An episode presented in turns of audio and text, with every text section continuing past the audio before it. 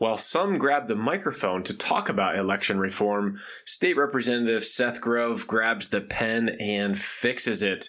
Joining me today on Conversations with Clint, we have, again, State Representative Seth Grove from York County here to talk about election reform, House Bill 1800, and redistricting.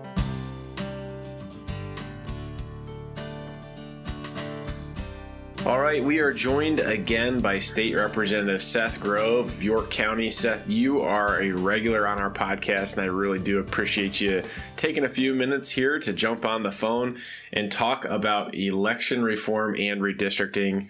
How are you doing today? Good. Always great to join you and have these great discussions on all the important things that's happening in Harrisburg. Well, let's jump right into it. So we did House Bill 1300, election reform. Governor vetoes that, then all of a sudden has a change of heart on specifically around voter ID. And so here we are, we're working on House Bill 1800 again. Talk about some of the differences in the two bills specifically.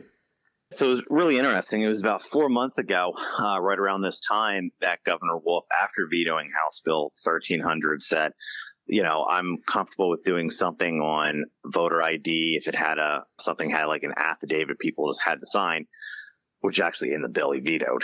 So after that, we decided, you know, we were just going to go with a constitutional amendment that bypasses the administration, take our case directly to the voters. But since he was open, we decided to do both.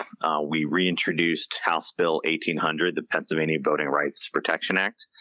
Generally, the very same concepts completely. What was really interesting when we were doing 1300 on second consideration, which is when we do amendments in the House, Representative Jared Solomon, Democrat from Philadelphia, had 10 amendments that he offered. We were actually going to accept three of those amendments. Representative Solomon's very big on modernization because we have an old, outdated election code, and we've hit on that numerous times. You know, old King's language, counties requiring lanterns at each polling place, whole nine yards.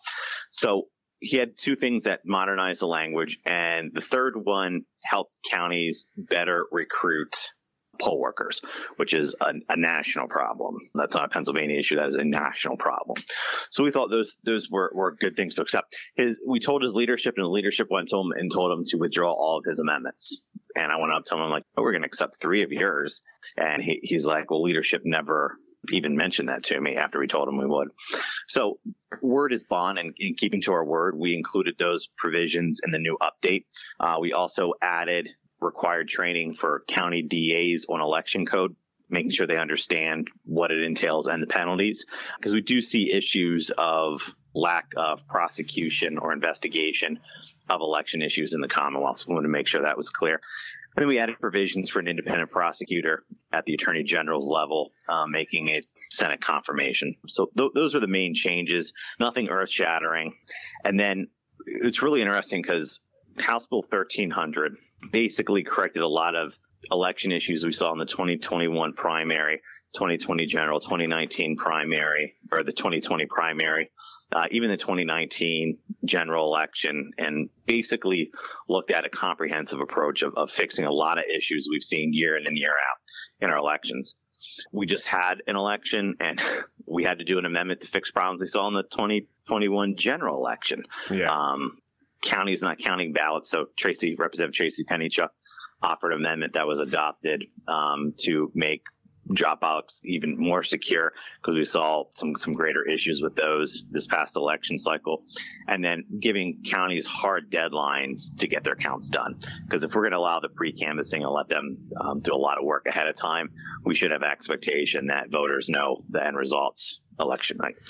Talk about some of the main highlights. I mean, we talked about the differences and the changes, and Representative Pennycuick did a great job, especially at the end of her talk on the amendment on the floor, where she was folks don't know, she served in the military and really helped out with some of the elections in Afghanistan. And her final comment was, listen, if we know who wins an election in Afghanistan, you know, the night of the election, there's no reason we shouldn't hear. I thought that was a really great way to put it. But what else? What are some other of the main topics or main highlights that were in the base bill of 1300 that are also in 1800 that folks need to know? I mean, we need to have uniform elections that are fair and free and equitable across all the boards.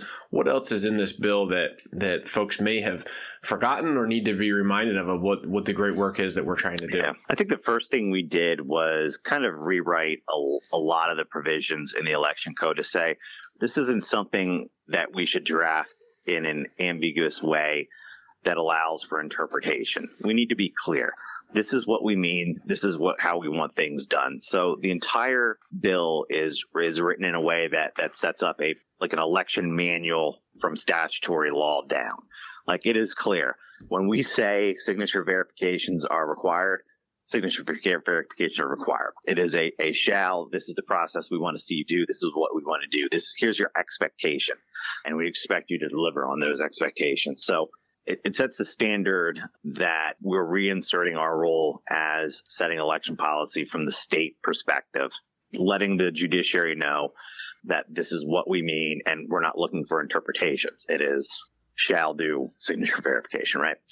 2, it provides uniformity. The law's drafted so counties have to execute elections in a similar manner throughout. Like, when you go to vote in Tioga County, the same expectation should be for a voter who votes in York County. Same processes, same everything, same expectations. Right now, we have non-uniformity. Counties are doing whatever they want, whenever they want. To that fact, Lehigh County was just in court yesterday because the Board of Elections decided to illegally count undated ballots. They knew it was wrong. Their solicitor and their elections director told them it was illegal to do that. They still went ahead and did it. So we did the same letter we did to the Philadelphia County Board of Elections in the primary and said, if you don't rescind your votes, we are going to impeach you. So it's a real shame we're in this position. Berks County, we just found out today, one of their school board races, they had pick 2 when it really was a pick 1. So they had 2 people running. One lady thought she was a winner because 2 people ran and she was in second place, and lo and behold, when she emailed the superintendent said, we don't have another position. It was just 1. And that's the County Board of Elections in Berks County made that screw up. So we see it. And a lot of those issues comes down to the timeline. The timeline that we have now asks counties to do multiple things at multiple times instead of having them focus on one task, completing that task, and then moving on to the next task. The redundancy of the current elections timeline we have now doesn't allow counties to focus on proofreading or integrity measures. They're just trying to execute an election with an awful timeline. And then when we talk about security and integrity, we looked at the entire process and said, you know, let's take voter registration. Let's look at the voter registration process. How do we make this more secure moving forward? Because that's really the big, if you illegally get a voter illegally registered to vote, you can now illegally vote and it just looks like a regular vote. That's hard to dissect. So that's a critical piece. How do we secure mail-in ballots? How do we secure drop boxes? How do we secure, make a better post-election audit process? How do we bring more accountability into the total system? How do we secure in-person voting? So we looked at every single process, dissected, and said, here's some policies we do. So, for example, we learned that the counties don't actually need to validate a voter registration application before they put someone on the rolls. So we go back and say, you have to validate the information to make sure they're legal voting age. You have to make sure they're a citizen, and you have to make sure that they're actually at their registered address where they say they live in that precinct. And right now, that's being done on the back end, right? That's a lot of some right. Counties are saying that they're doing that on the back end, but we don't know that. And why would you let them vote without verifying it ahead of time? That was something that came out in our hearings that I think is crazy. Right. That term of unvalidated ballot, that's nowhere in the election code, but counties let people register to vote without validating it. They let them apply for a absentee ballot without validating it, and they give them a ballot. And then they just hold the ballot on the side until they actually go back and validate it.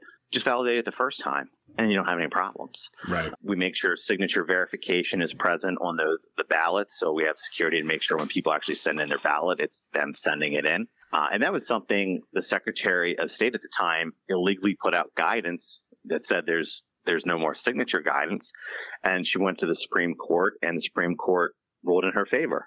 I've never seen anything like that. That was a complete manipulation of the system by a unelected bureaucrat.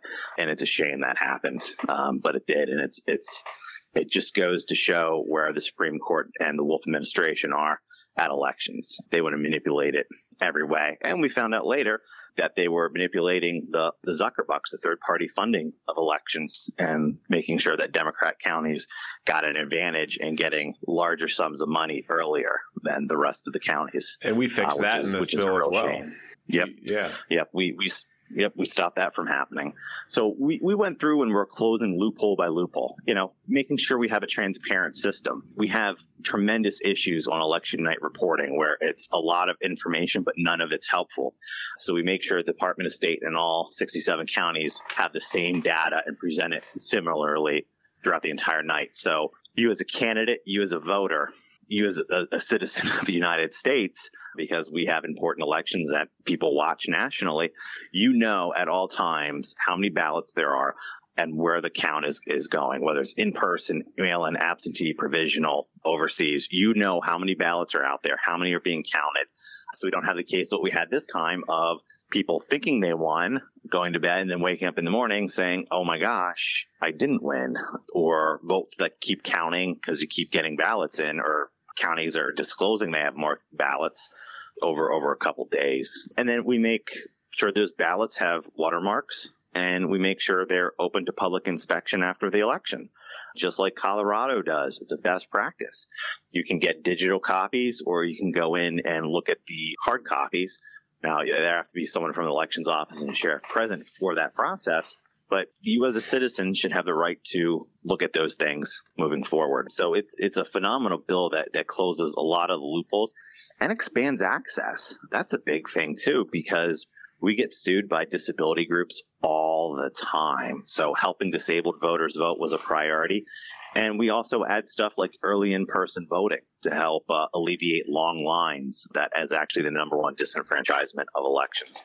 Well, one thing that we also do is we allow people to drop off their direct family member's ballot if they need to, which is not in the election code currently. But Frances Wolf, the First Lady of Pennsylvania, violated that law, didn't she, here in this November election? Yeah, Governor Wolf did an interview on KDKA on Election Day, and they were discussing voting, and the host of the morning show asked Governor Wolf if he's voting today, and he said, I already voted. I do mail-in vote, and my wife dropped off my ballot for me. That's illegal under the election code. That is ballot trafficking. It is a crime in the election code. Carries at least up to one year in prison and $1,000 fine, if I'm not mistaken. And because Governor Wolf didn't read the election code, didn't read House Bill 1300 that he vetoed, he had no idea that it was illegal for your wife to vote for you. Now, I would say that conversation happens every day in America, right? I mean, we're both married. How often does you're running out and your wife says, hey, can you drop this off? Or, your wife's running out, can you drop this off? Hey, I got some laundry to go to laundromat. I've got, can you drop this off at the post office, FedEx box, whatever. Happens all the time. The problem is when it comes to elections, you can't do that with your ballot. So we did provide a provision in there to allow you to help your spouse vote or a loved one in your family that may not be able to get their ballot in. But we also secure the drop boxes for that process. We have bipartisan teams. We have observers. It's treated like a polling place, has to be videotaped. That footage has to be saved for 22 months, it has to be emptied at the end of the night. You can only use drop boxes 7 days before the election. And it's an emergency. I'm not going to be able to mail my ballot in. Or you can always return to election office directly as well. And then we limit the numbers to 1 per 100,000 in a county. We do a lot to enhance the security of those things. And with the new Pennycuick amendment, if anybody tries to vote more than one ballot or illegally tries to vote multiple ballots, those ballots are set aside so it doesn't contaminate the entire lot that's sitting in there, because that's why we have some of the delayed reporting election night, because Bucks County, Montgomery County had some sequestered ballots because of that instance. That way you can get the bulk of those counts done with a few sequestered on the side. Well, I appreciate your work on this, and we're gonna go with it again. We'll see what happens. I know we're trying to engage the Wolf administration to work on this process. I think that's important. But the other thing that we're working on right now is redistricting. Touch real quick. We've got a couple minutes left here. Talk a little bit about where we're at in that process and what folks can expect. The State Government Committee, we're the ones that are working on the congressional map. That is our duty and our obligation to do that, and we had the hearings here. We've been doing hearings all around the state. Where are we at in the process? Give folks a quick update on that. Yep. So the General Assembly is in charge of creating the congressional districts, and that's done by normal legislative process. So districts are introduced in a bill form, has to go through the entire legislative process in the General Assembly, and needs to get signed into law by the governor. The House and Senate state districts are done by a legislative reapportionment commission that's made up of 5 people, the 4 floor leaders, and a 5th that was appointed by the Supreme Court. 2 very different processes, both constitutionally designed. So as far as the congressional maps, which we have to do as a body, we completed 12 hearings, 8 of which were regional field hearings or gathering input. If you go to www.paredistricting.com, you can actually submit full maps for the review of the committee. You can also design communities of interest and offer general comments on what you think the map should look like. The creation of maps is open until December 3rd. After that is cut off, and we need to go create maps, introduce maps, vote maps out of committee, and then continue moving them through the legislative process. Department of State has said they would like to see them by the end of January, so they can update the shore system for the new map designs to make sure they're ready to go for the 2022 election cycle, specifically the primary elections, and petitions go out mid-February timeframe. So we're on a path. It's a bit tighter than we wanted, but the data was severely delayed by the Census Bureau, so we're a little behind in that. But we have a very open, transparent process. We're engaging citizens. So this is the first time we've really done anything this major with maps, and it's been thus far a lot of work, very enjoyable, and I hope we bring a level of civility and openness to the entire process. Well, Seth, we appreciate you taking the time to walk us through these 2 very important issues, and appreciate it. I know you have a very busy day today, continuing to talk about election reform and a few other things, but we appreciate you taking the time today to talk to us. Anytime. Really appreciate your work on the committee, and your input in all this has been very valuable, and that your local residents are very blessed to have your leadership. All right. Well, thank you, Seth. That's all the time we have for today. Special thanks to State Representative Seth Grove for taking a few minutes out of his day to join us on Conversations with Clint and continue to work on election reform. It is so important. And like I said at the beginning, it's so easy just to gravitate towards the microphone and make a lot of noise on the issue. But State Government Committee and Seth Grove, with his leadership, we have really taken the initiative to grab the pen instead and actually draft some changes and work through the process. That's what we as policymakers are here to do. And it really has been an honor to work with Seth on this important project. So that's all we have for today. I hope you had a wonderful Thanksgiving, and I'm looking forward to Christmas as well. Be safe out there. I know hunting season is going on right now, and a lot of folks are out in the woods. So be safe, be prepared, and join us again next week for another edition of Conversations with Clint.